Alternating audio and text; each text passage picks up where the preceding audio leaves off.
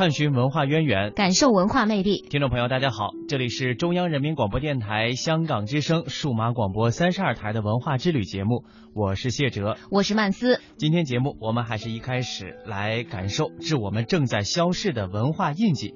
今天进入到了《地名记》的第三季，常念琅琊。这个王羲之是书生，琅琊郡里有门庭，历史生迹说不尽，一代新人。快板书中唱的“琅琊郡里有门庭”，说的正是山东临沂。琅是像珠子一样的美食，琊是像玉一样的骨。人间，如同热播剧《琅琊榜》被新剧取代，千年琅琊也慢慢淡出了临沂人的记忆。一座座拔地而起的高楼大厦，也正在掩埋历史长河。中央人民广播电台十套频率联合推出特别策划，致我们正在消逝的文化印记——地名记。今天播出第三篇。长念琅琊。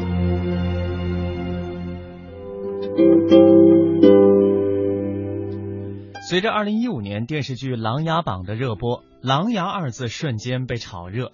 江苏、山东、安徽多地纷纷抢争抢琅琊之名，似乎都想借着电视剧的热播分一杯羹，推广本地的旅游业。嗯，没错。那在二零一六年的视频排行榜上呢，《芈月传》早已取代了《琅琊榜》。刚刚被唤醒的琅琊记忆，是否又将？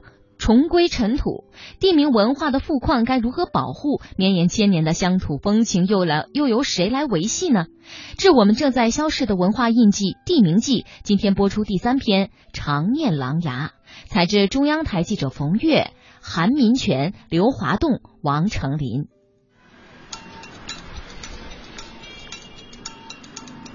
这个王羲之是书生，琅琊郡里有门庭。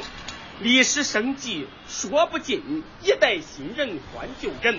沂蒙山上，冬日的临沂，晨曦初露，薄雾朦胧。十二岁开始学习山东快书的钮中栋，和往常一样，清晨五点起床练功。快板书中唱的“琅琊郡里有门庭”，说的正是钮中栋的家乡山东临沂。琅指像珠子一样的美食。牙是像玉一样的骨。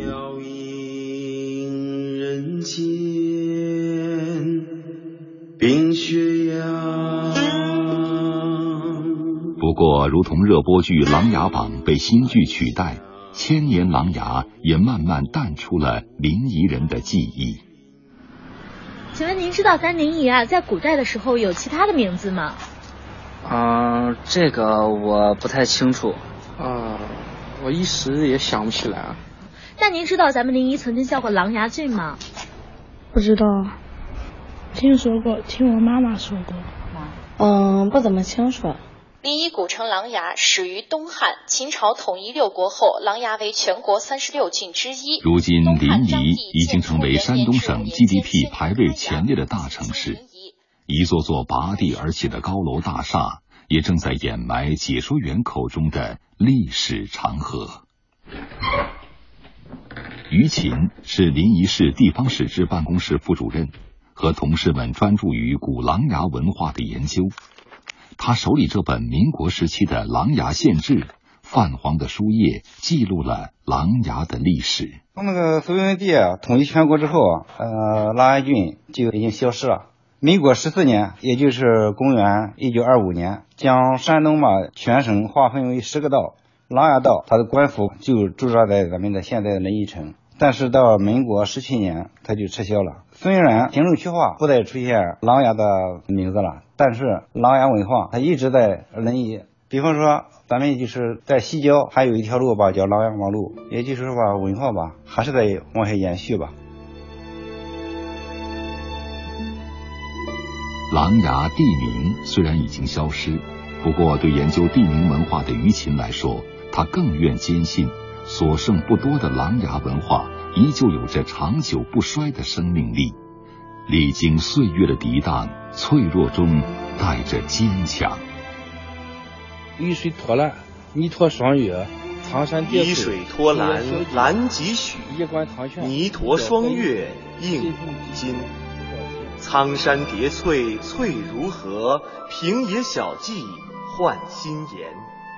古联谊有八处自然风景，因为景色秀美，被当地老一辈人称为“琅琊八景”。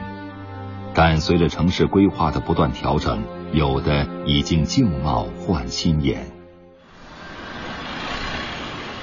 这是临沂城区一条名为洗砚池的老街，街道不宽，古槐夹道，书圣王羲之的故居安静地坐落于此。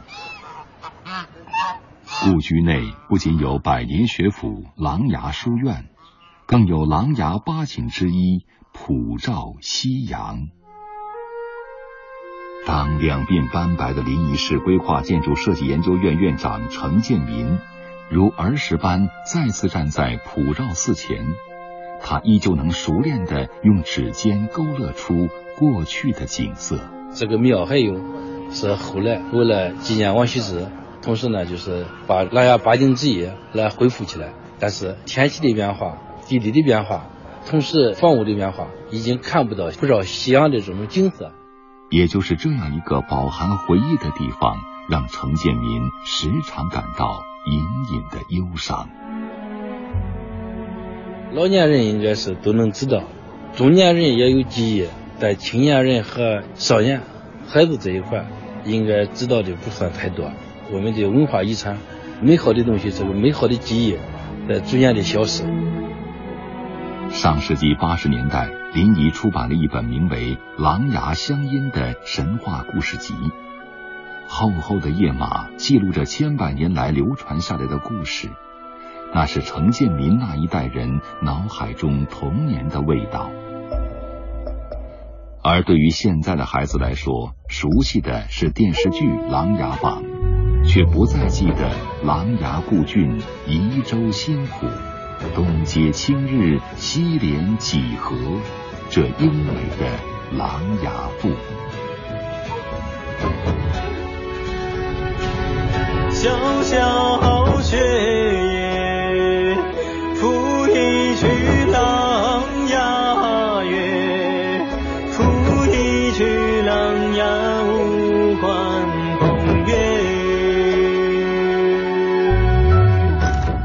复一日，钮中栋还在唱着琅琊的故事，程建民也在为留住琅琊八景奔波努力。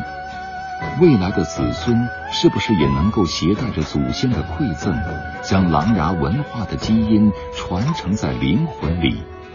他们也不知道。